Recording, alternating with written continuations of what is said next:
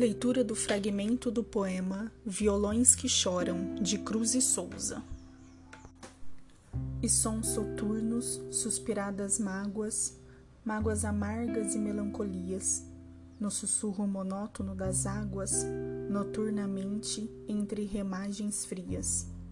Vozes veladas, veludosas vozes, volúpias dos violões, vozes veladas, vagam nos velhos vórtices velozes dos ventos, vivas vãs vulcanizadas. Tudo nas cordas dos violões ecoa e vibra e se contorce no ar, convulso. Tudo na noite, tudo clama e voa sob a febril agitação de um pulso.